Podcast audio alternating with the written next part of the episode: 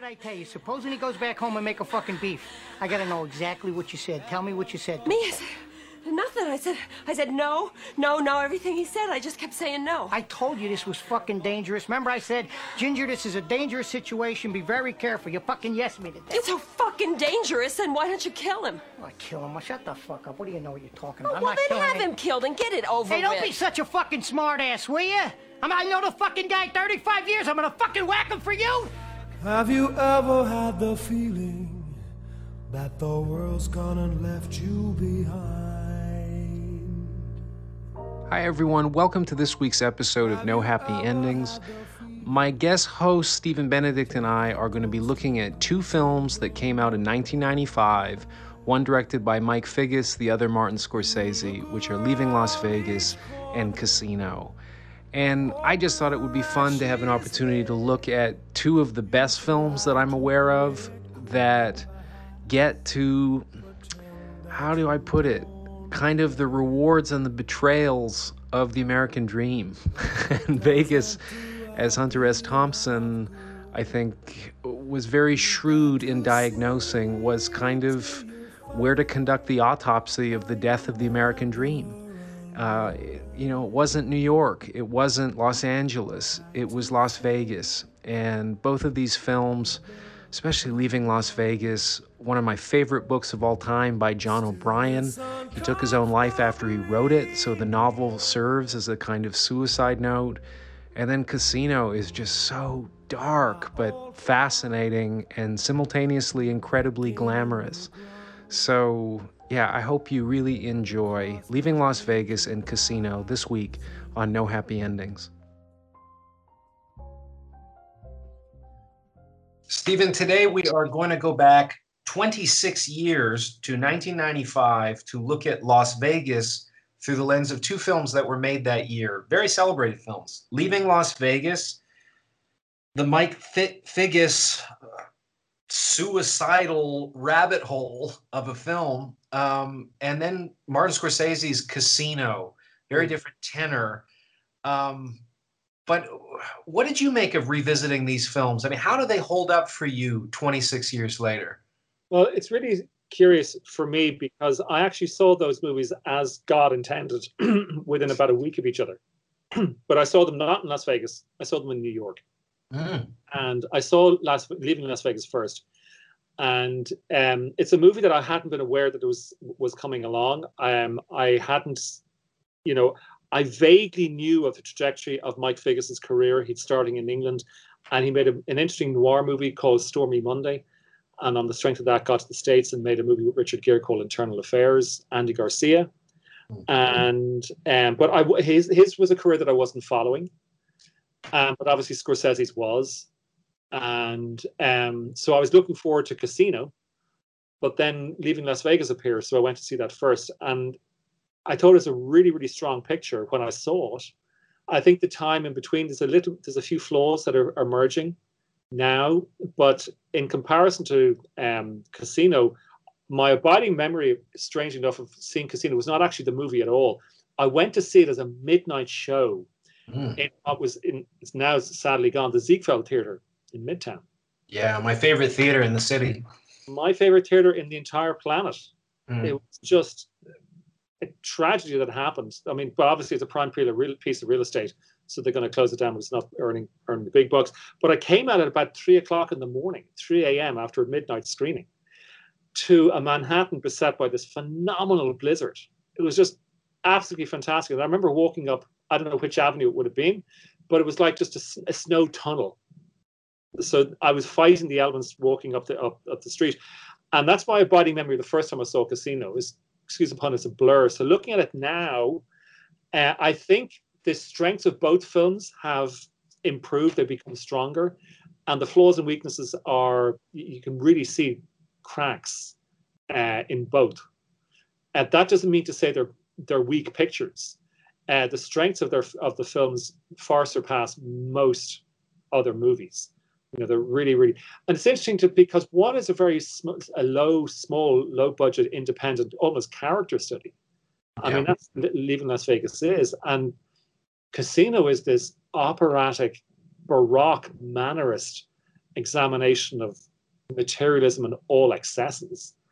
Uh, the only difference being one character, the characters in Casino are not suicidal. They're self-destructive, but they're not suicidal, and that's the way that Ben is in in Leaving Las Vegas. How did they settle for you? Does they do they work equally? Well, I'm somebody for better or worse. When a when a film hits me, uh, I need to know everything about it. And Right. so with Leaving Las Vegas, I think I have always had a, a nursed a, a lot of antipathy for Nicolas Cage. I just really dislike him on screen. Uh, maybe Honeymoon in Vegas. I found him charming in that with Sarah Jessica Parker, who I also loathe on screen, but I liked her in that. Yeah, yeah. Um, so I just thought, okay, what is this? A guy, his life is falling apart. He's got these demons, and instead of any effort to fight them, he just gives in, moves to Vegas, sells everything off, and he's going to drink himself to death in a month. Uh, what like is this some unearthed Dostoevsky novel of I'm going to St. Petersburg to gamble my life away, and they, you know, transplanted it. Um, and then that opening scene of uh, the kind of shopping spree, sweeping yes, yes. sweeping with a supermarket, loading up on booze as Cage is dancing and whistling kind of his own suicidal melody. Yeah. Uh, and I just went, okay, you've you've got me. I'm I'm really hooked in this, and I don't know if it's the filmmaker or Nicolas Cage or the underlying novel. But the more I learned about this, I went out and bought the book right after by John O'Brien, who, for people who don't know, this was his first novel, and he committed suicide by shotgun, I believe, two weeks after um, selling the script. Yeah. And throughout this movie, you see Nicolas Cage, well, the first half of the movie, wearing a Rolex watch, a 1993 Daytona that he pawns once he gets to Las Vegas. And he pawns it for $500 and makes a big deal about that. 500. $500 for a 93 Rolex Daytona. I'll do it. Because a used Daytona watch at that time would be worth $20,000. Oh, And the watch that he's pawning was owned by John O'Brien, who wrote the script. That's the Ah. actual watch. Okay. So there was something about this film for me. I why I thought of it for boxing is I thought about this a lot when I look at certain boxers that just hang in there too long. And people say, What does he have to hang in there for? What's he fighting for? And I'm always sort of waving my hand saying to to not have to live the rest of his life. Right. He doesn't know where to go with the rest of his life. This is all he knows. This is all he's ever known. This is all he's received validation for. And a lot of these people enter boxing from pain Yeah. and and their way out of it is to be sort of bludgeoned out of it, to be knocked numb from it. It's it's a form the abuse is a form of self-medicating for them. So this this film and the pathos of the of the character, I think it's entirely a character study. yeah. Um, you know you know he's never going to escape this trap that he's in. You don't know where the trap came from, which is interesting. You know, we don't we don't know what he's done to lose his job or to lose his wife, lose his family. We just know he he's out. You know, he, he he's he's at that supermarket on on- the way to toward that last destination and, and nothing yeah. So uh, leaving Las Vegas was very, very powerful for me. And then even more so, I, I, I think the film is phenomenal. And it, I agree with you. It, it has its issue. I have my issues with the, the prostitute with the heart of gold, just how cliche that is. Yeah. Even though it's interesting casting, given Elizabeth Shue in my childhood was Adventures with Babysitting or yeah, opposite Tom Cruise in Cocktail, one of my favorite films to revisit with how awful it is. It's majestically fun. um, it's an interesting turn for her. I think Figgis handles the material in very intriguing ways. There are some really poignant moments. He does the soundtrack, which is a sort of crucial. crucial. It, it really works. Um, Sting, who some of his stuff I love, some of it I just can't stand him. Um, Oh, there's some singing yeah, I like, I like him here. Yeah. And then and then just on the flip side with Casino, um, I was under the impression with Goodfellas and then Casino and then later on Wolf of Wall Street that he is trying to celebrate all of these people. He is trying to venerate completely immoral scumbags in my view and that was just me. I was 16 when I saw Casino, and watching it a little later on in revisiting it and revisiting Goodfellas, and very quickly after a, a, a second watch of Wolf of Wall Street, it's no, this is holding up a mirror at us, Yeah. at at different stratas of capitalism, Yeah. showing we want this life at every level. And boy, there is nothing that he's trying to redeem in Casino of the characters who are there or us who rush like that last image of the mob of Yeah. old fat people marching in Yeah. to get to those tables and to get to those slot machines and um you, you you've remarked before how Scorsese is able to visualize one. There's one. I mean, there's many, many great images, indelible images in his movies, but he seems to be able to land on one that is absolutely key to unlocking what the movie is about. And Yeah. we've discussed about Raging Bull um, and Taxi Driver. You know, the first view of the taxi coming through that steam emerging from hell. And you're absolutely right. He waits off three hours to give us the shot of these people walking in slow motion through the tur- almost the turnstiles to the new to the new temple. And new temple. yeah quite that you you hear the line, you know, uh, it's all about their dropping their their kids' um, college fund. And if you want to, or if you want to check into the hotel, you've got to give your social security number, and it's all become corporatized. Yeah. That's that's the great thing, and, and so we can look at it in layers. As you say, And, and I would I would say he's also reminding you that all of these things in America that criminals have the ideas to come up with, mm-hmm. the brilliant ideas about here's a way to make money, the government just takes them over. After demonizing it at first, criminalizing it, we just institutionalize it. Yeah. And then we turn it in with marketing to say, this is a fun family destination where everybody's going to have a great time. Yeah. And what you hear with the, the, I mean, the fabulously innovative technique with narrative, like with the voiceover of three different characters. Yeah. And I want to talk to you later on about why Sharon Stone wasn't one of those narrators. She should have been. It would have been very interesting. yes, Um, but right at the outset, lest you think that this is endorsing or romanticizing Vegas or the mob running Vegas, Mm. he is telling us that all we're here to do is take your money. While you're up on the tables, we go under the casino. It's all being skimmed, it's all corrupt. It's all people that just look at you as a complete sucker for any participation and involvement in this. Um, you know, and it's it's funny to me that like uh, you have with Wall Street, with Michael Douglas, um, or Scarface, these are movies that are meant to be this cautionary tale Yeah. that become a billboard of recruitment for people going, I Yeah. can't wait to go participate in that. yeah, yeah. That's that's the the really really strange thing when we're watching the movie the first time. And a lot of critics fell into that tra- that trap when they looked at Casino and they looked at Goodfellas and they're sort of saying, well, this film glorifies gangsterhood and all this sort of stuff. And um, and I think it's because Scorsese avoids the cliche presentation depiction of criminality. Um, growing up where he did grow up in New York, it, it was very real on the street. Um, so he avoids the, the the tragic narrative arc of the boy who's born into poverty and he has no choice other than to become a criminal as a way out. And that is a myth has exploded in the very, very famous opening line from Goodfellas. As far back as I can remember, I always wanted to be a gangster.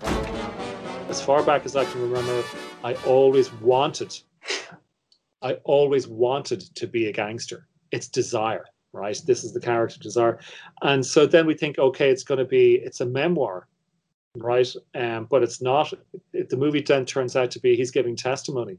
Right. the entire movie is he's giving giving evidence in the court and you know, interesting you're saying about Sharon Stone isn't afforded the position of an of a an author within that that narrative.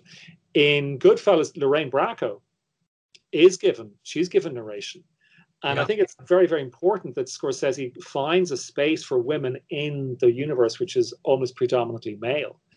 And that's what I found very interesting the second time, sorry, revisiting Leaving Las Vegas, is that um, Sarah's character, played by Elizabeth Shue, is given a lot of voice.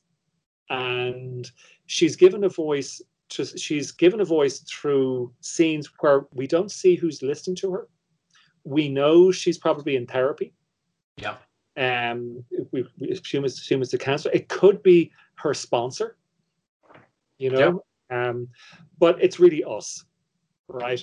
And I think those sequences were really, really interesting because it reminded me of the Jane Fonda picture from 1971, Klute, Mm. where she herself was um, she was an escort for part time because she was she was an aspiring actress model, and she's in therapy, and she's explaining uh, her her situation not so much through therapy but also to the audience because this is 1971, and the vast majority of audiences, just like John Klute's character played by Donald Sutherland, would have been the equivalent of the Boy Scouts, especially in Hollywood. You know, this was for only five years after the the um, the code of classification was changed in Hollywood. So depiction of sex, ex, uh, you know, um, swear words, very very adult language was suddenly permissible, and so Jane Fonda charges out, and she went. She did extensive research because she she spoke to sex workers, and she incorporated a lot of what they were saying into the apartment where she was living, um, creating a really really great backstory for Bree Daniels. And it's when you hear Elizabeth Shue, you can almost hear the research that she's been doing. Yeah. I, with respect to to uh, John O'Brien's novel, which I haven't read, as you said you have, I and to Mike Figgis's adaptation, my sense is that the scenes with Elizabeth Shue were all her research and her improv, and they they wrote it down then and they said, okay, this is what we're gonna gonna do.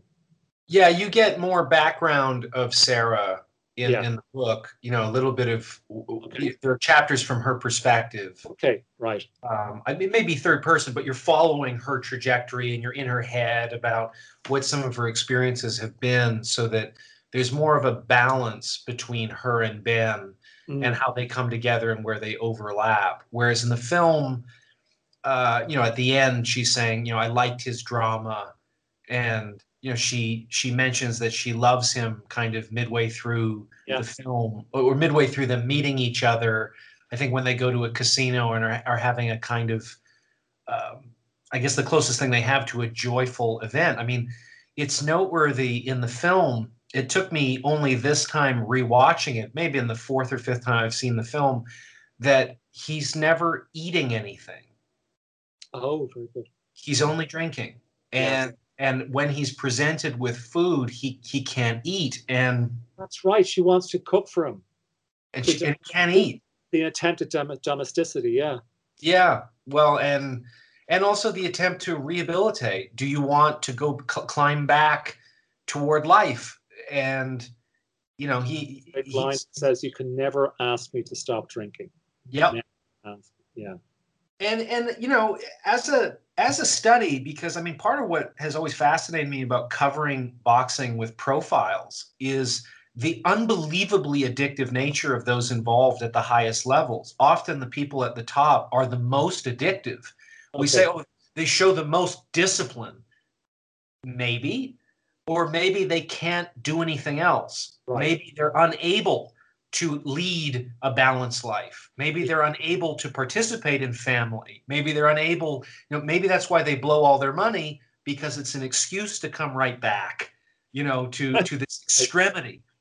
Yeah. And I was thinking with with leaving Las Vegas, um, I mean, I've had a uh, I've had some alcoholism in my family, but I was definitely thinking about an uncle I had uh, back in Budapest who drank himself to death in his early 50s. I only met him once for a week when I was 18. Just before I, I had my 19th birthday with him, and it was the first time I got drunk. And he would get up at seven in the morning, six, seven in the morning, and just nonstop having four or five servings of uh, beer and shots of brandy and that kind of thing. And he'd go all the way until 2 a.m. And that was the worst hangover I've ever had in my life. I remember going back to the, the house where my mother was raised in Budapest and just vo- in the middle of the night vomiting on everything, just like everywhere except the bathroom that I was trying to get to. And and he never showed any impact from alcohol. And once he was hospitalized, I get he died two years ago or something.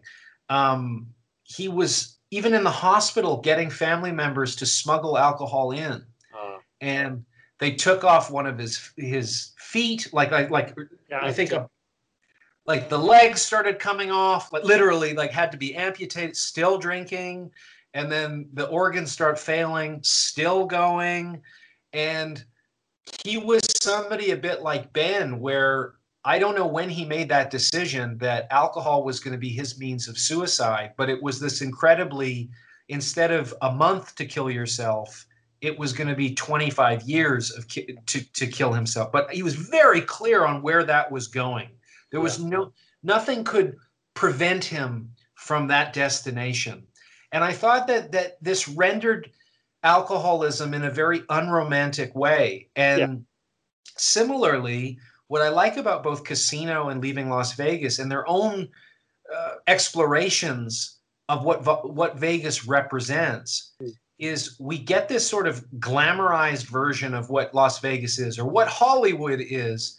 But this is these are kind of case studies in the real people who are drawn to that destination and yeah. it's it's all of the literally a city built on the suffering and loss of those who go there and lives are ruined it's mm-hmm. it's like the majority of the capital that's there to be invested to build all of these casinos and everything is not the 90% of people who can comfortably go there and have a vacation and responsibly gamble it's for the 10% of people who cannot control drinking or drugs or gambling or any of their vices and throw their lives away in order for Vegas to get rich off of them. And and I felt like these two these both both Ace and in, in his way Ben played by Nicolas Cage are kind of examples of people who you know get lost get lost in um in themselves and what they don't want to deal with and Ace in his own way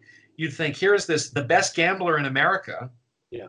But the ultimate gamble he makes that destroys himself is on somebody completely irredeemable with Sharon Stone in uh, uh, both her and Elizabeth Shue are nominated for Academy Awards for their performances as prostitutes because it seems like it's about all Hollywood wants to nominate women for. That's you know that. Yeah, I mean, I mean, there's many, many different ways we can we can assess both films, and one of them, as I was saying, was, you know, Elizabeth Shue's performance of Sarah and the improv goes back to is reminiscent of Klute, and that's born out of the the end of the uh, the classification. But if you go back into the 1930s and 1940s and 50s, you didn't have women being represented that way. You didn't have sex or prostitution on screen. It was alluded to ever so slightly um, in in noir pictures or gangster pictures because she would she would be a singer in a club. That mm. was the code. And then in a western, she was part of the chorus line. Right, she worked in that was that was that. But in as you're saying that in you know in the more modern era, absolutely the representation of women uh, we think is more free, but it's actually in a way it's coercive and it's very very limiting. Um, because with the relaxation of censorship, um, nudity is involved, and then a girl, a woman is expected to get if she's she's got a big chest, take the boobies out. Yeah. You know, because the boys are going to line up to see that. And then there's a fetishization of that. I mean, you know, Raquel Welch famously refused to do any topless scenes because she said, well, you know, she knew that that was part of the allure of so long as she didn't reveal her her career could be sustained. And you know, she's a she's a very very funny comedian. She was very very good at light comedy, but nobody ever, well, the critics never really responded to that because she was the sex symbol. And as you're saying, it, it sort of it, it sort of brackets much more severely the way women would be presented in the way that it doesn't bracket men because as we said elizabeth shue was adventures in babysitting. Right. And so much so now that when she does leaving las vegas it's it's sort of um, cauterized part of her career trajectory because she can no longer go back to playing a certain type of character because she will this is her most indelible most iconic performance. And that is the measure by which she's known right? Um, and i thought that was really really well borne out in the number of encounters that we see her having in um, in around the tables and the and the slot machines. Because i'm forgetting the guy's name but he played gunnery sergeant hartman in full metal jacket. Lee Ermey i believe. You and he was all indignant when she asks, "Do you want to go on a date?" And he he gets up and walks away. And then when she's brutalized, brutally assaulted by the, those young boys, you know, and and that's the categorization. You either are the ideal Madonna, or not, you know, um, and Sharon Stone, her character of of Ginger McKenna, uh, is never um, a woman of virtue. You know, she's not a Madonna in any way, shape, or form. And I thought the casting was very clever on Scorsese's part. That's the thing about watching a Scorsese picture. There's layers and layers and layers and layers to every single decision that we see. And clearly, one of the reasons why the cast was not only because she was big box office, was because of that notorious scene in Basic Instinct. Yeah. Because it immediately, when the second we see Sharon Stone, not in the movie, when we see her, her name on the on the the marquee, when we see her name or her face in the poster or the trailer, we go, she's the sex girl. And so they've pre-packaged what Ginger is going to be even before Ace sees her. Mm. You know? Well, and I think I think it's also interesting. I guess a, a through line between the two films is Sarah taking on Ben, despite the fact we know he's in a death spiral that he's not going to recover from. We think, does she really believe she can save him as the gold-hearted prostitute? No, she wants somebody who's in a death spiral. Yeah. And similarly, Ace, oh my God, how could he choose this woman who's so independent and uh, like at the outset, I don't love you. I don't have those feelings for you. Nope. That's exactly the kind of woman he wants. Yeah. He, Yeah. he probably doesn't want to be accountable for it. Yeah. But ultimately, he would not go with a woman who would want to be the subservient, in a cage, is trustworthy. He is drawn to the fact that she is unbridled. Yeah. And oh yes. and, Yeah. and yet I want to I want to ask you why do you think Sharon Stone's character Ginger goes from this person who's so savvy, so um, capable of navigating the gauntlet of Las Vegas, the ultimate hu- female hustler in Yeah. Vegas, the way she's portrayed, to suddenly like the most desperate, pathetic, um, can't escape this pimp that she fell in love with when she was 14. Um, she veers from this initial almost like movie trailer of how incredibly um, strong she is and savvy to just this desperate, broken down junkie um, who's really at the beck and call of this wonderful performance by James Woods. Yeah. Playing, um, playing this pimp, Lester Diamond. What do, what do you make about that whole trajectory? I think um, the, the reason why Ginger falls apart is because she's given everything she wants. Mm, Ev- and she's she's all about material. She's all about acqu- acquiring as much money and as much bling and the car and the fur and the dress and the diamonds and everything. And she's in pursuit of that. And so long as she's in pursuit of it, she can function. Mm. Right. All of a sudden, she's a dog chasing a parked car. She smacks straight into it, and she's doesn't know what to do next. Okay. Mhm. And I think that ties back into the way Ace it describes what Vegas is. He says like it was like paradise on earth. We were given the keys to heaven. Okay. And they screw it up. You would think that they would be able to manage it, especially as you're saying, he's the greatest gambler in the United States. He's able to get odds on the wind and the the, the leather of the football and who was doing coke and all this sort of stuff. He he had it all down pat, but once you give him the keys to the kingdom, it's ruined. And I think that's the same. It, it, the mirror is that's what happened with Ginger, and so I think it's it's it's in keeping with the film that the opening credit sequence is played out to the music from um, Johann Sebastian's uh, The Passion of St. Matthew.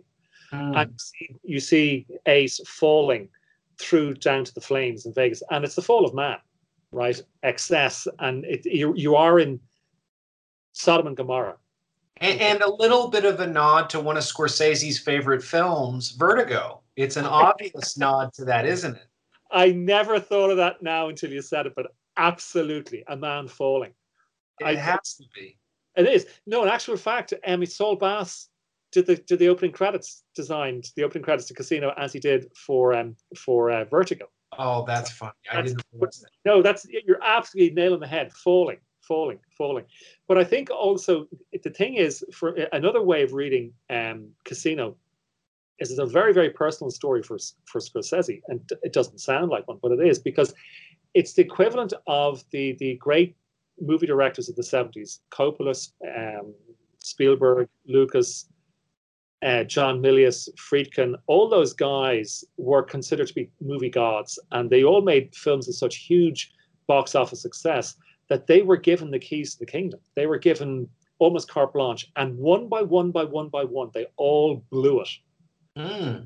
Coppola worked it very, very successfully until he made One from the Heart, a movie set in Las Vegas. Um, uh, um. William Friedkin goes off to try to remake um, Clouzot's fantastic film Wages of Fear. He goes wildly over budget, shooting, I think, in the Dominican Republic in the movie Sorcerer. Um, the, the worst example, uh, Scorsese himself did it with New York, New York. That movie went way, wildly over budget and flopped. Spielberg flopped with 1941. And then the worst offender of all was Michael Cimino when he made Heaven's Gate, destroying an entire studio. So this is, for me, I think this is a, a reading of the film is where Scorsese is the, the um the character of Ace is Scorsese in Hollywood, and all his friends are Coppola and Spielberg and Lucas, Brian De Palma, and they're the mafiosi cohort in Vegas, and they blow the whole lot. So That's that, a, that was his um, entree into it. But I'll tell you what I love about I love the excess of the film. I Yeah. love it's they're gargoyles, and by by comparison, I love the intimacy and very very small nature, very very quiet nature by comparison to the marauding rock soundtrack you get in Casino. Is this very very smooth, easy jazz soundtrack, accompanying a visual scheme in in Leaving Las Vegas.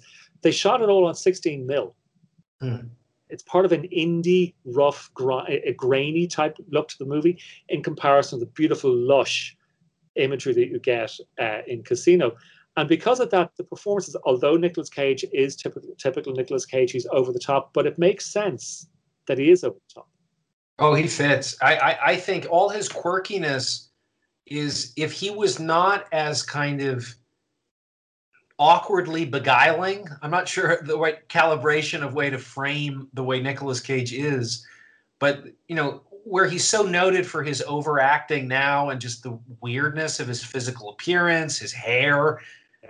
Um, there is something here where his spontaneity and awkwardness and patheticness at times, um, with something in his face, he's like that that old dog that the owners just love to death, despite despite the fact that he smells or is you know blind or whatever.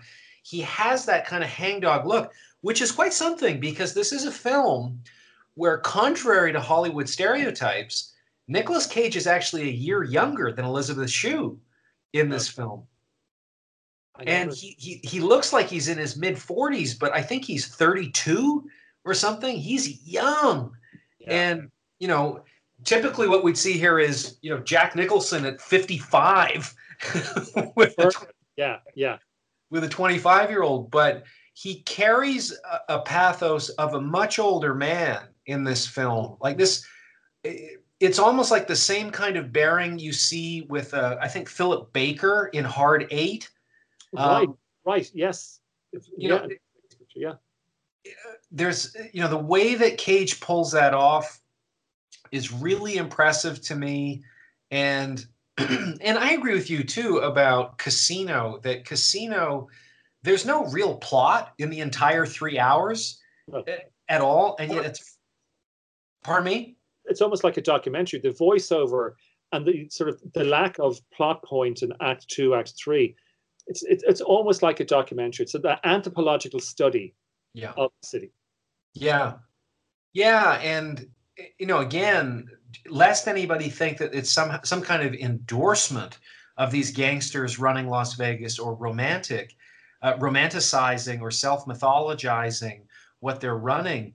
Um, as shiny as it is, again, it, it reminds me of, like you were saying with the opening image of Taxi Driver, that New York looks like hell Yeah, yeah, and and this is another version of hell. We have to remember that it took a Hunter S. Thompson who, beginning with the Hell's Angels, where he looked at the Hell's Angels, really the first one to document them as a social phenomena, uh, that they were not an aberration from American society. They were a byproduct absolutely. of American society. If you exclude a group, they're going to develop this outlaw mentality because it's active as Yes. opposed to passively being losers. Yeah.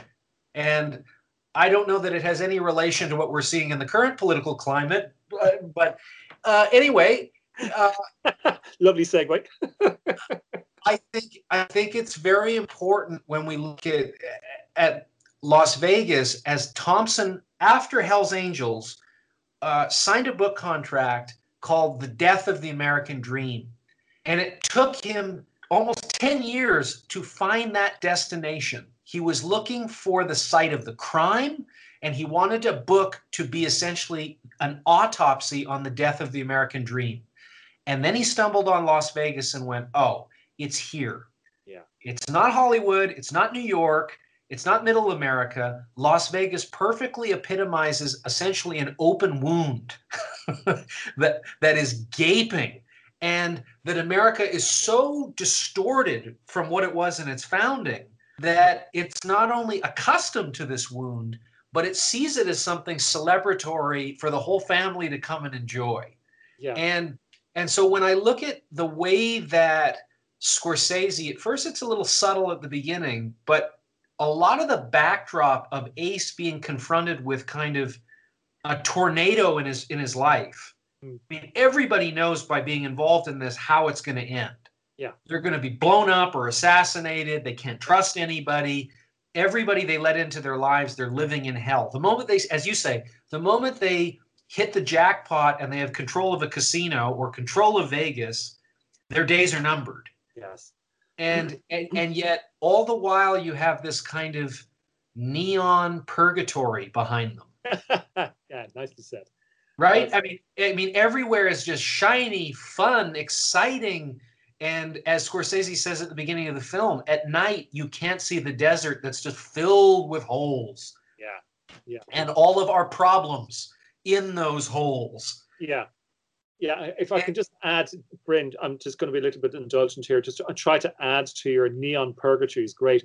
The road to hell is not paved with good intentions. The road to hell is lit by neon in Vegas. The road to hell is the strip. You know, yeah I, look, I have got to, be, got to admit here, I've never been to Vegas, so I don't know what the experience is. I've never been to Atlantic City. um, maybe it's because of a very, very fearful nature.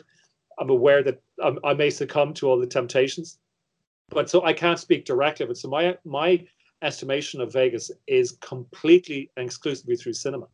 Hmm. right.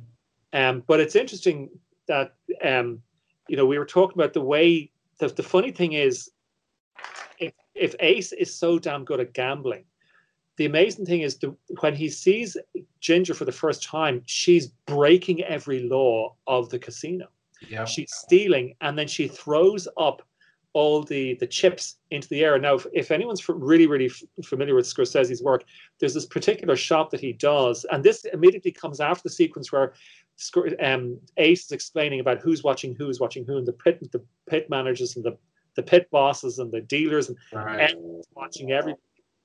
And after having established that everyone's being watched, then he finally sees uh, Ginger. And then when she throws all the chips up in the air, Scorsese goes for an overhead shot. And the camera is looking down the table. So the chips come right up into the, our, our view. And it's done in slow motion. And Scorsese had done that shot already before in his career uh, in 1988 when he did The Last Temptation of Christ. When, Hmm.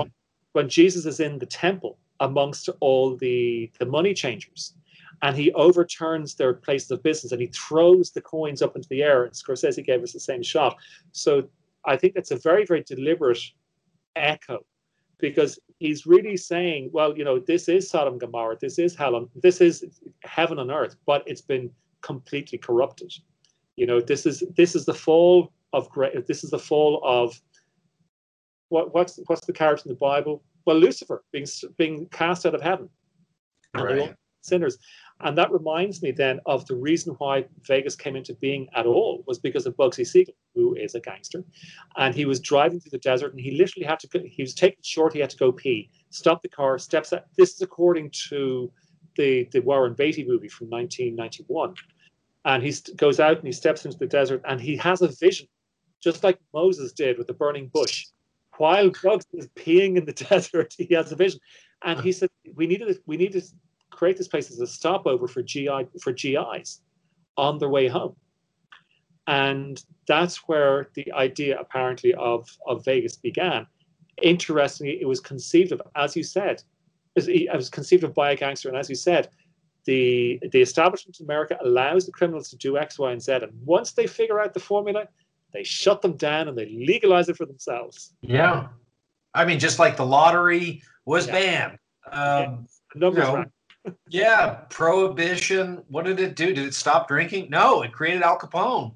Yeah. You know, it's just down the line. Same with drugs. I mean, I'm in a state now where medicinal marijuana, all you have to do is go to the next state and you just think, what, why would they not want the tax revenue from this? Where all of these states are doing it. And eventually, I mean, every drug is going to be legalized once there's more money in selling it than supporting a failed policy with the drug war that has accomplished nothing except make drugs cheaper, more accessible.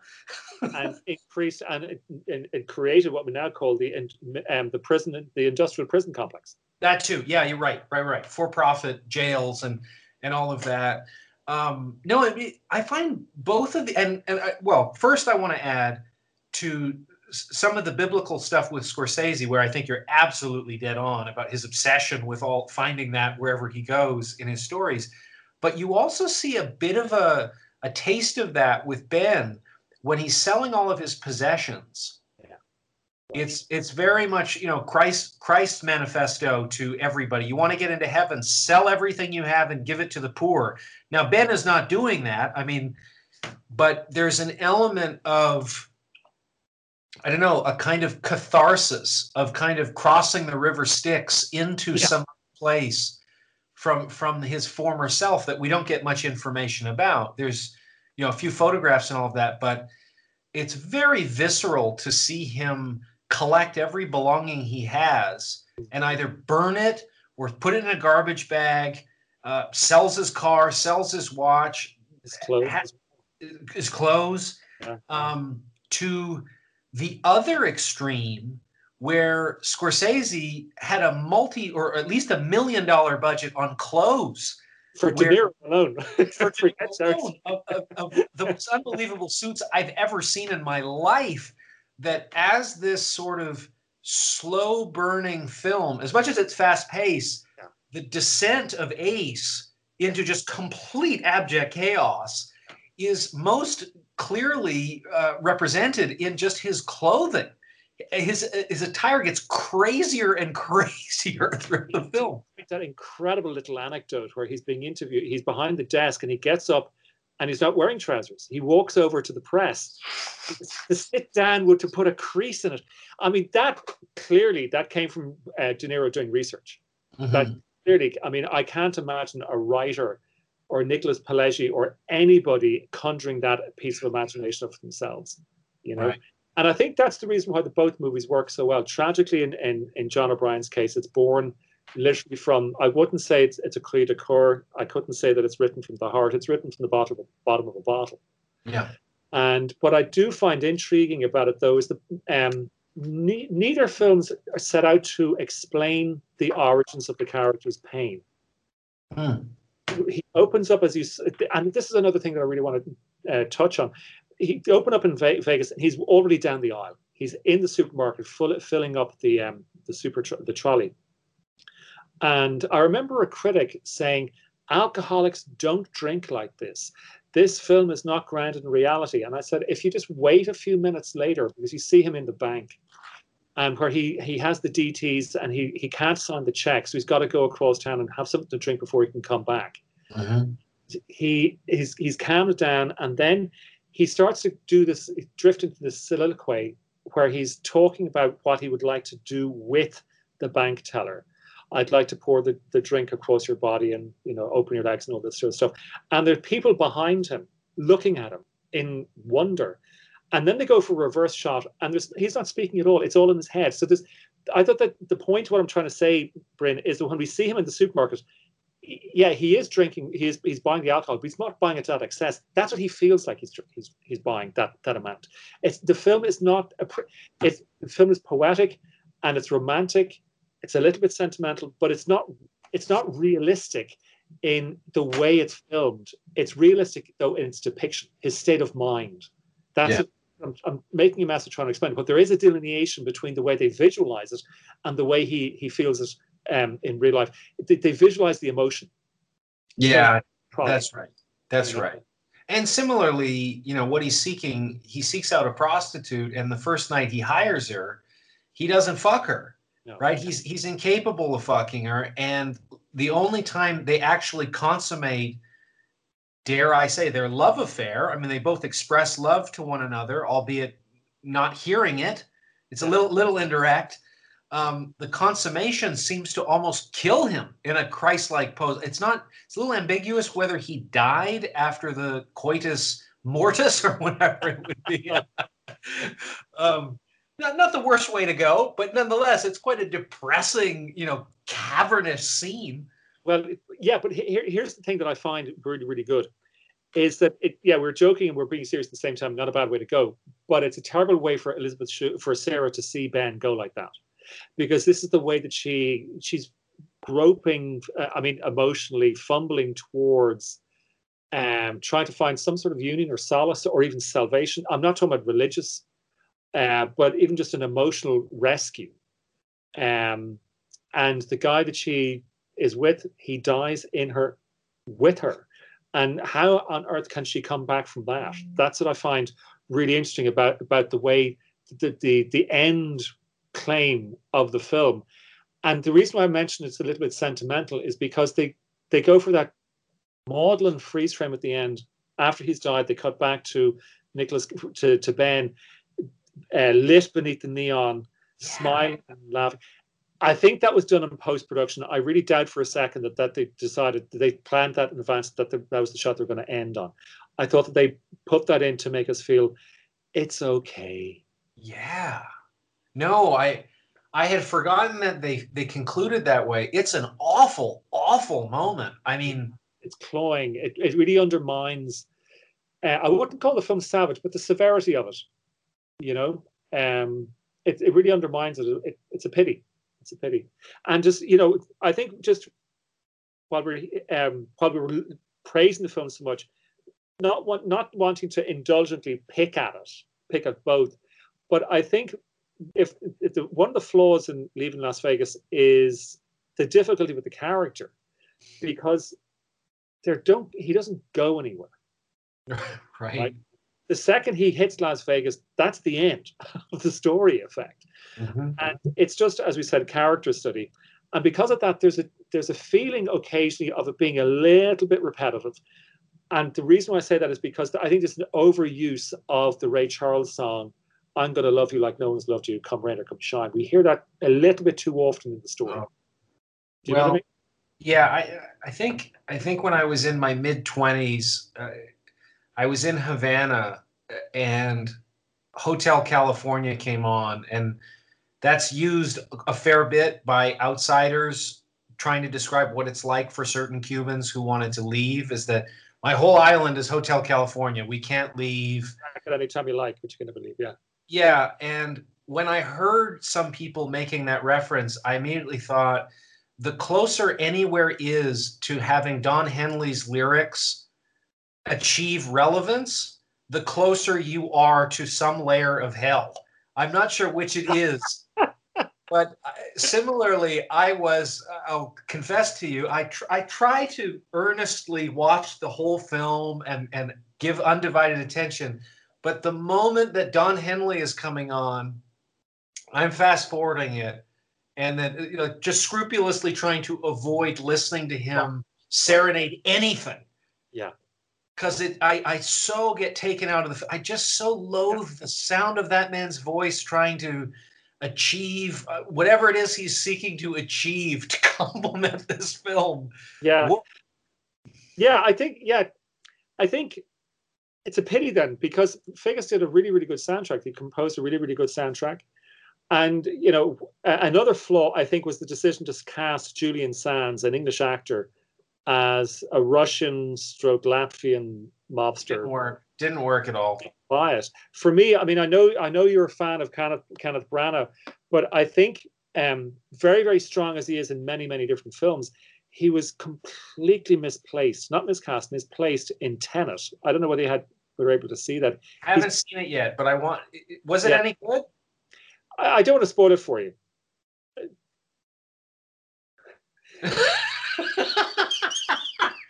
okay. well, like Dunkirk, so there's some goodwill. Yeah, but he he plays a Russian oligarch, and I think misplacement because there's no. You're looking at Kenneth Branagh saying, "Sorry, there is, you just simply do not have the absolute metallic, visceral uh, fangs that would rip someone's heart out in a in an instant. If you're going to cast a Russian oligarch, firstly get a Russian actor who has hung around with these guys and seen them operate for 15 years and suffered at their hands, or even better, get a real one. Sure, sure. But casting Julian Sands was, I thought was was uh, undermined that. Um, it was interesting because I think in the in the 90s, that's when um, Russian mafia be- really began to emerge Mm. both in America and Europe. I, mean, I know they started to flood London in the early to mid 90s, you know, and I think that that casting, um, sorry, that character of Yuri was was good because the cliche would have been had it been an Italian American, a, a, a mafiosi. So Right. that gave it a little bit of thing. But there's other there's other uh, casting decisions which I thought were really interesting in very very small roles. I mean, I remember the first time I saw the movie, watching it, and uh, Valer- Valeria Golino, she plays a lawyer, I think, in a very a very very early scene who Nicolas Cage hits on. yeah, And she was in Rain Man, yeah, she's great in that.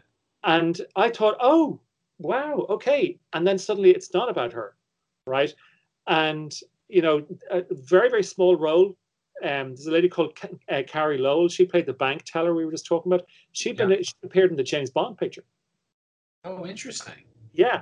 And so if you look further down the list, there's also Laurie Metcalf, who plays the lady who runs the, the group of apartments where Sarah's playing. I've always really liked her as an actress a lot. everything she's done. Yeah, she's great. Just an, she just has an amazing presence. Um, and w- no matter what character she's playing, she makes them interesting. Yeah. always, always interesting. Just has this magic formula. And so there are things they got the casting really, really interesting casting in some of the roles. And I think it's a pity that I don't know for what reason they gave Julian Sands his part that wasn't right for him. Um, but I'll tell you one of my favorite scenes though in the movie, Bryn, is where they're at the, at the when they go out to the motel Mm.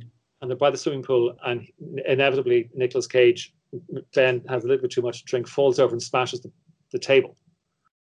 And then the owner of the, the motel comes out and very, very politely, very, very sm- full of smiles. I'll take, I'll clear this up, no problem. You guys just take your drinking back to the hotel motel room, and don't ever come back here again. And she Yeah. says it with a smile. And I thought that was, again, you know, did that happen to John O'Brien in real life? Likely. Um, but again, uh, just coming back to another thing that I love about the movie is he doesn't explain why what happened to his career. Was he was he a writer? Was he an agent? Uh, What happened with his agency?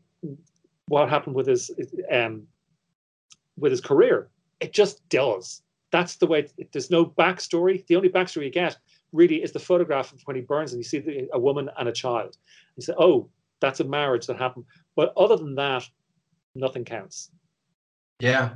No, eh, Also interesting to see Julian Lennon as Yeah. a bartender was just a funny choice. Danny, Uh, Huston, Danny Huston was in it as well. He plays a one Huston, that's, that's right with Lee Ermey. He's the bartender.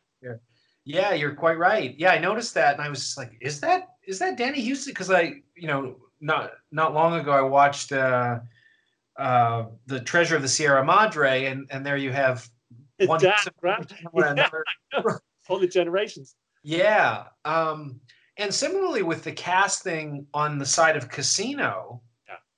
I think it's uh, especially having just watched the the Netflix series about Fran Lebowitz that Martin Scorsese directed. Love. Is is Scorsese is one of the best audiences for a comedian I've ever seen.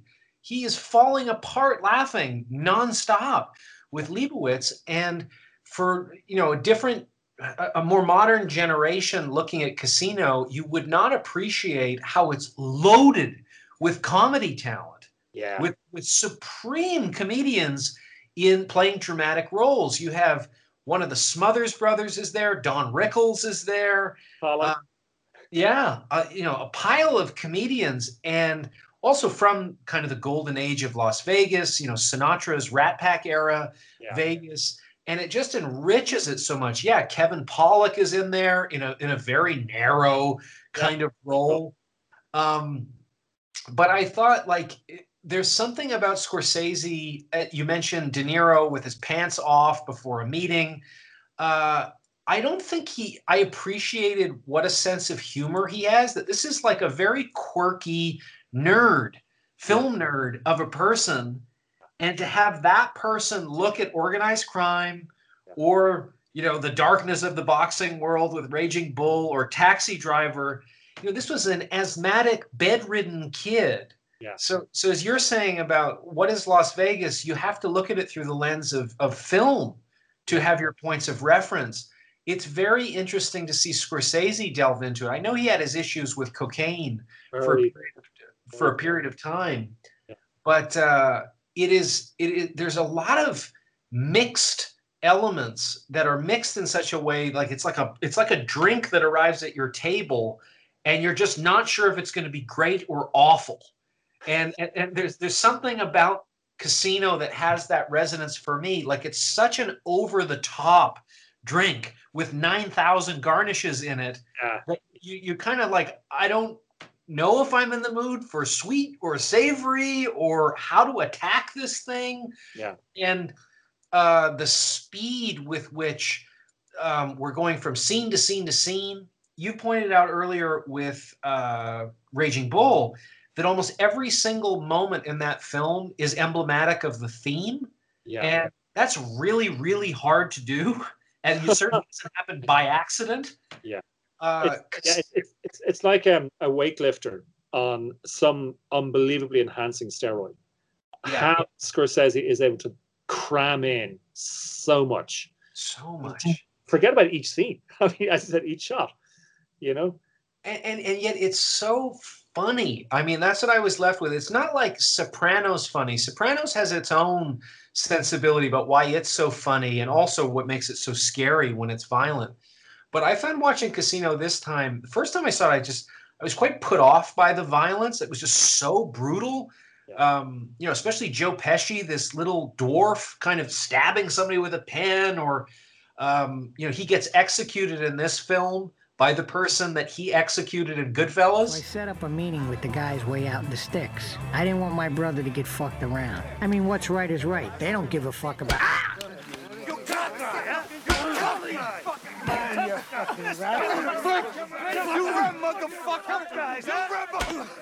Which is a fun Yeah. role reversal.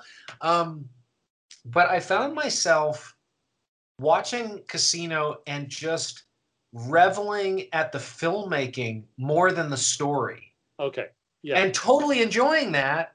But but really not buying into any of the characters. Just just just being separate from it a little bit, like a little bit detached from the story, and just marveling at the filmmaking. yeah. Where whereas uh, it's the other extreme, as you say, with leaving Las Vegas, that it's so intimate. You know, we're we're in the terminal stages of alcoholism. You have his hooker the moment I hear in any movie where somebody has to explain why they're named that, we have a problem. You know what I mean? Like, oh, what an interesting name.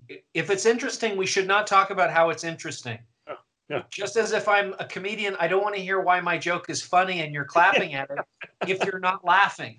Yeah.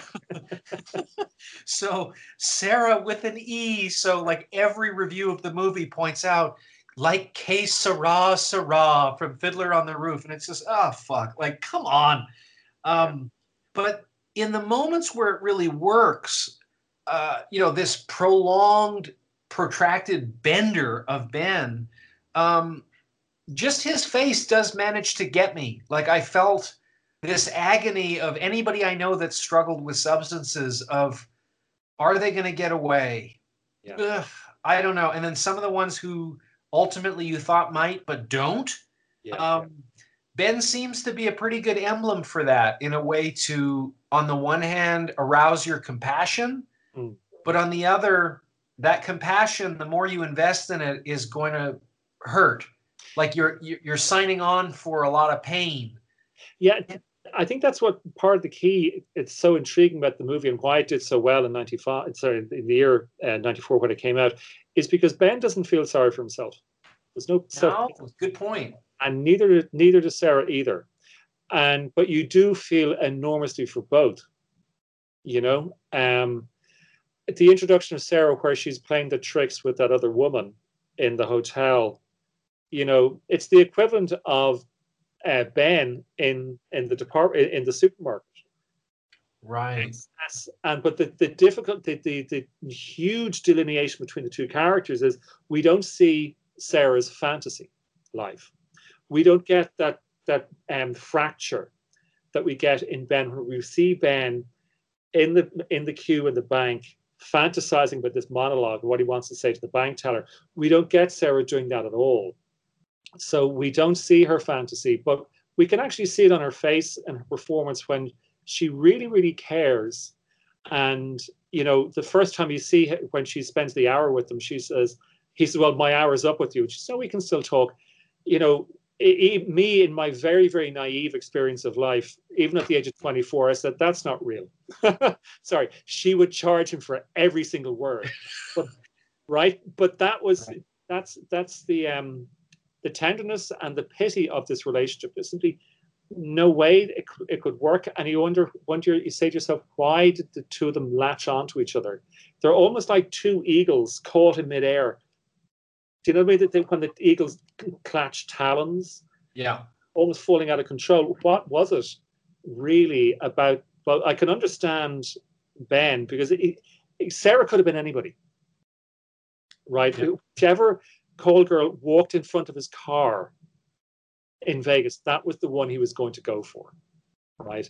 But what what was it with Ben that Sarah just Sarah just goes, okay, I'll I feel empathy for this guy. I want to care for him. I want to try to save him.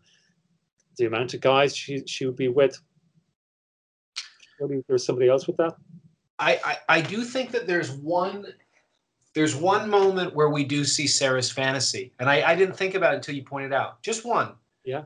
Which is when she cooks for him, and Ah. she sits at the table, and you see her looking. I you know I think you're ready for rice, Yeah. and they've tried to go for dinner at Ben's calling. You know Yeah. where he invites her for dinner and doesn't eat anything. They have spaghetti or something. Um, but they make a point of showing when the spaghetti is served, she takes a big forkful of spaghetti and then there's a cut. And the same thing happens with the rice is she's eating and she's prepared this for him and it's domesticity and and it's extending love directly I mean, I guess indirectly because it's food and not she Yeah. said the words at the casino which he couldn't hear which says a lot about who she is Yeah. I'll say it as long as you don't hear it and and I'll cook for you as long as you don't eat it right. Don't use your mouth. Don't open Yeah. your mouth. Just don't but uh, no, it's it's it's quite interesting because you have this perfect yin yang of incompatibility, which is the compatibility because they want to live in a fantasy, and similarly, Ace Ace and Ginger as a love story is kind of similar. Hmm. I want I want the prostitute who can never stop being a hustler because she's so independent, but really what she is is the exact opposite. She's a complete slave to a pimp. Yeah. Of of her own volition. You know, and and similar for her, um, she's trying to break free from this past, but will never escape it, and and her addictions and all of that. Um, and I wonder, you know, just as a backdrop, it's fascinating to me the way that they look at Las Vegas. I don't know that Ben looks at Vegas as a fun place, but it's kind of presented that way when he's, you know, he goes out gambling or the food is there. He's, uh, you know, sort of ensorcelled by the idea of a rib dinner and he's talking to Sarah about it, but, you know, he's not eating anything. So, what, like, probably food is the last thing he wants. Yeah. Um, but it also, I like how both films offer this kind of nocturnal apparition of Vegas. Right. But the engagement with it, uh, you know, one thing I would say that might surprise you if you went to Vegas, I've only been there a couple of times to cover uh, boxing matches.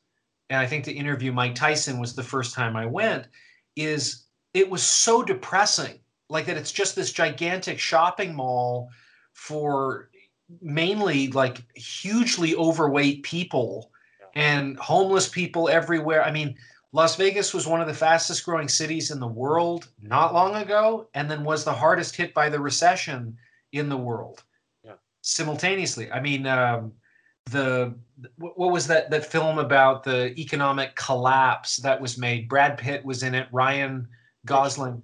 The Big Short. Big Short.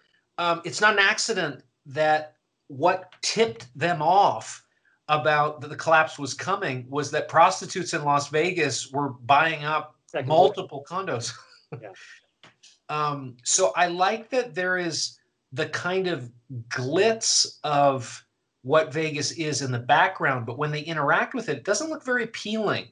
No. Which which reminded me a little bit of that wonderful episode of Twilight Zone where the gangster who's died, I think it's called A Nice Place to Visit, the gangster who dies spends almost the entire episode being chaperoned around what he imagines is heaven. And a lot of it has to do with kind of the confines of Las Vegas a wonderful hotel room, gambling, and available beautiful women, and all the money he wants, only to discover at the end he's not in heaven, he's in hell.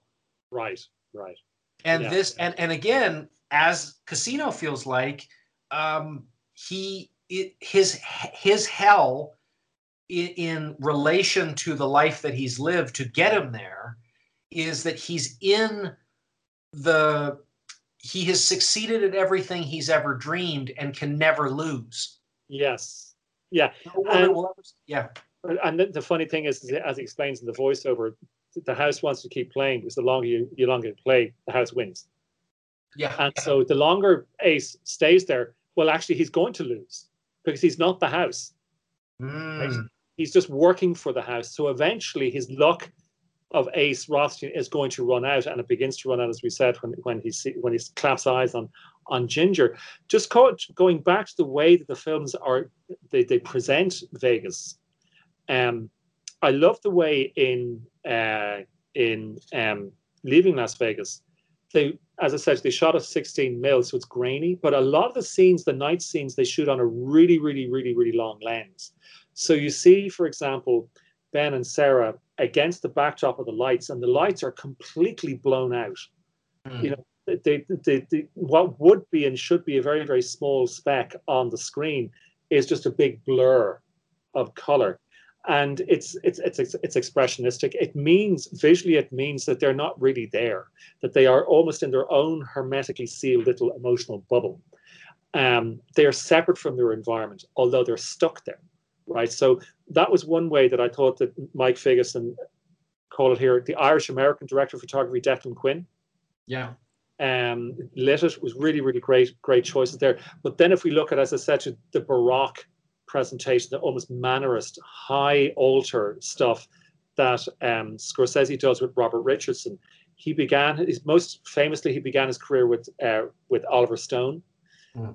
Very, very dynamic visuals. Stone loved to move the camera, so you got Platoon and Wall Street. and then he comes to work with Scorsese, and then he's now recently he's been working with Tarantino very very effectively. Oh. But while he's working with with Oliver Stone, he developed this these really really hot spots, white burning light, which you would see. Um, you saw it in the Doors. You saw it in um, you saw it also in Heaven and Earth. But when he goes to shoot Casino, it's almost like the points of heaven are piercing the hell here to try to illuminate the space so that everyone could see the sin to get the hell out. You know, especially that scene, that brilliant scene where it's about when they're in, the, in that very, very quiet, huge bar, and one guy turns to Ace Ross and is this your pen? It's a nice pen. And Joe Pesci stabs him to death with the pen. And if you look at it, the lighting there, the white, it's a white light burning into these, these pits of darkness. And it's almost like a purgatorial um, sorry, I'm getting everything mixed up. I really don't know my religious references enough. It's it's heaven trying to pull these people out, but there's no way that these characters can be redeemed. None at all. I think it's interesting. I mean, you're joking there for Joe Pesci's murder at the end, is that he gets the beating that he inflicted at the beginning of Goodfellas, but also, you know, and this is a problem that some critics had. They said, "Oh, this movie's too much like Goodfellas. It's Goodfellas Part 2. Mm. And I think that's like saying, well, The Searchers is My Darling Clementine, part two. You know what I mean? It's of course they're both westerns, of course they're both gang, gangster pictures, but they they talk about something else completely. You know, Goodfellas is not necessarily exclusively about material excess, right? It's it's it's about aspiration. This guy wants to be a gangster. In last in for in Casino, it's it's about materialism, and as you pointed out, it's the it's the corporatization, it's the legalization of um, criminality in America. It's where the IRS stepped in and said, "We will own this city." And how do they? Do they? How does he say it at the end when they when they blow up the one of the hotels? It was funded and was it was funded by the Teamsters Union. Right. Their, their pensions. And just go, well, that's what the movie's really about. It's not just a gangster picture, you know. So they're and the and the way that Wolf of Wall Street is about something else entirely again, because now he's he's left the criminal world, and this is completely Wall Street, Right. which is completely institutionalized. So I think it, it's a really really interesting pairing, and it is such a remarkable coincidence that both films came out literally within weeks of each other. Yeah. Oh, and two very very different and in terms of the epic scale and the intimate. I mean, you know, if you're to put it on a canvas, Casino is a, is, is a huge canvas, and um, Leaving Las Vegas is two a, a mini miniature portrait, just Yeah. two characters. You know, um, I, I like that. I think with both films, kind of in in a way that you can put them on the same wall, as it were, if you were hanging them, yeah, is that intersection of some of the themes of religion and materialism, capitalism, where they collide, and, Yeah. and the effects of it are are interesting to think about for sure. sorry, it just reminded me. There's one or two shots that you actually see nuns in the background in Leaving Las Vegas. Huh. and they're they're there um, um, collecting for charity, and so that's a really really good, a very very quick card that Mike Figgis just drops into the scenery there. and I guess and I guess two others now that I think about it. He refers to a waitress as a nurse. It's a funny scene, And also keeps referring to not keeps referring, but a, a couple of times, maybe more, refers to Sarah as his angel. Yeah. Yeah. Uh, so yeah, this kind of redemptive angel of salvation that's being offered to him when he he wants to drift off into Yeah. his own private hell. Yeah. It And- is. I mean, it's an iniquity that they're in. But the good thing about Figgis's direction there is he he, plays it lightly. He doesn't overplay that hand. just like the music, just Yeah. like the music. It's all, it's all a lounge act. Yeah. yes. You know, it's it, it's a clever, it's a really clever tool. I never realized it. Sort of when I've dabbled a bit in documentaries and that kind of thing myself. If it's heavy material, I always think you need the gravity of music to underline it. And it took me watching a lot of Louis Theroux's work to understand the genius with which he creates light music for heavy themes really puts an audience a bit on their heels about how they're supposed to think about it. Yeah. Yeah. very clever. Yeah, and that's where we're back to what we were saying about Scorsese. Is he doesn't give us the regular signpost for us to say, "Oh, morality lesson." Oh, right. this is right. He just he cuts us loose because he, his his his dictionary and his vocabulary, sorry, his dictionary, his grammar are completely divorced from so many other American movies that right. we don't. We're, we're not what I call given the um the um this is Sesame Street School of Storytelling. Right. At the end of the show, this today was lit brought to you with the number four in the letter S. Scorsese doesn't do that, which is demoralizing you get in so many other films. Right. You know.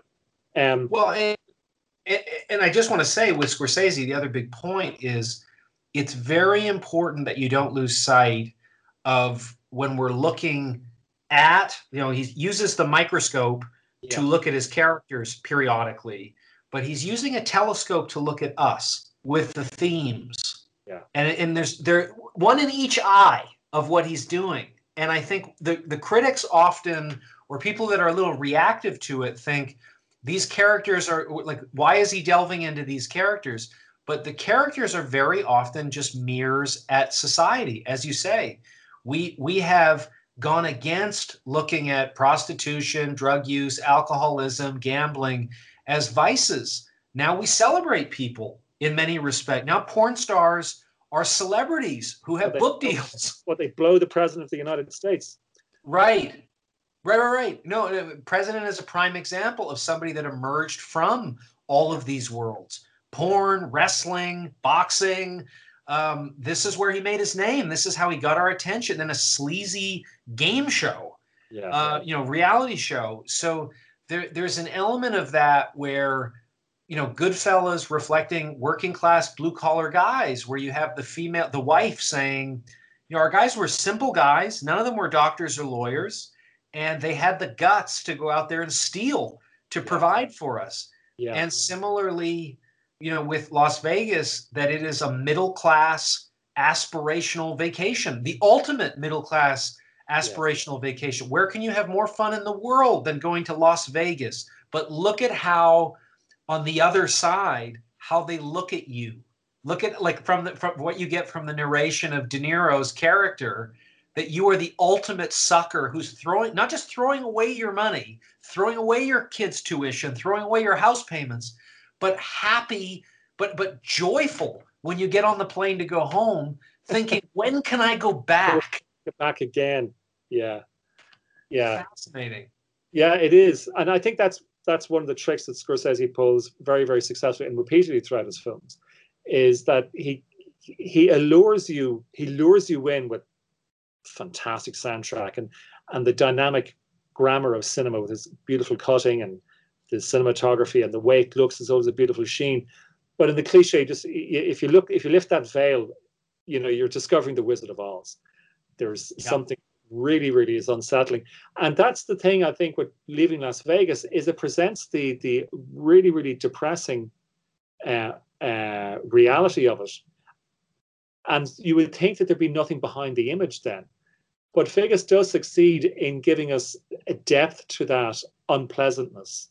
It's very, very easy for a director to um, be sullen and to, to present the bitter reality of something to re- to the point that we're repelled because there's no depth to it.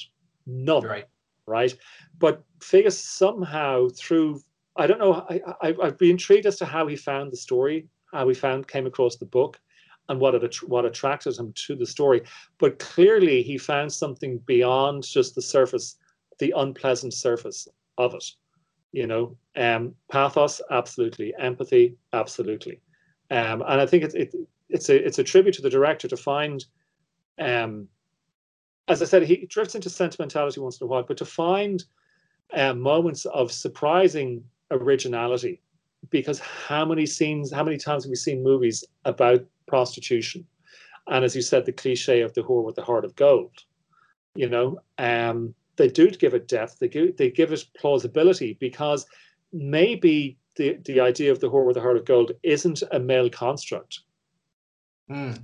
You know, quite clearly there are enough people working in the sex industry. I think that's even a terrible phrase, um, but the truth is that's what it's called. You know, who who have the little dogs and the pets, and they go, they care for un, unwanted or uh, animals that have been abused or something. So they do clearly. It's not just about grafting or grifting for money. Um, there it, there's a sense of a way out or trying to maintain uh, a sense of caring, which is what Ginger doesn't have. And that's her downfall. And strangely, the fact that Sarah has that ability is part of her flaw, meaning mm. her weakness. It's not a flaw, but it's a weakness. Is that she gave her love to Ben knowing it was never going to come back. Right. I mean, I'm gonna I'm gonna close with a little quote uh, from the book that I underlined some time ago, but I think it I think it actually fits about both of these films. It's it's from Sarah's character in the book, mm-hmm. and O'Brien says of Sarah, "To Sarah, chips are the perfect symbol, symbolizing other symbols. It is this extra generation, the picture of a picture that lets one become totally abstract about wealth in any degree, rendering it without meaning at first cursory glance, and inevitably upon closer examination with its most profound meaning." tying itself not to nothing, but to everything at once. That guy could write. Brilliant. Could write. You know, it's a, it's a dreadful pity. But it's very insightful. And as you said, it, it, it actually twins the films together. It's almost as if he was writing a review. Somebody was writing a review of both movies. Yeah, it, yeah. it really. And I will say to people, uh, in encouraging them to look up the book, that is not the only memorable passage in it. It is full of them. He is an extraordinary writer, and uh, it's a real tragic thing. I know his sister has helped sort of push two other books, um, and I, I've read them, but but they it's quite a special book. His dad considered the book uh, his suicide note. His dad was with him for the last couple of months of him trying to get treatment and that kind of stuff didn't obviously work out but uh, yeah i mean i it's a dark one it's a dark one but it's a darkly beautiful book uh, so th- thanks so much stephen for your time with you. our las vegas double bill all right good seeing you take care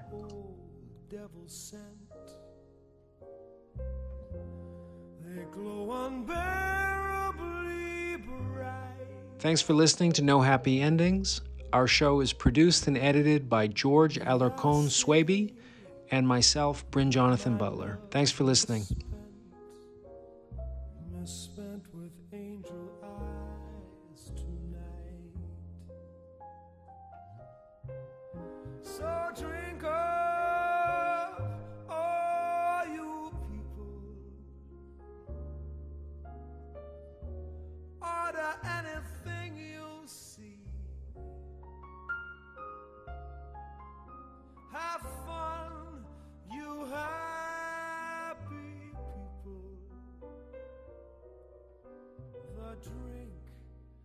and the last.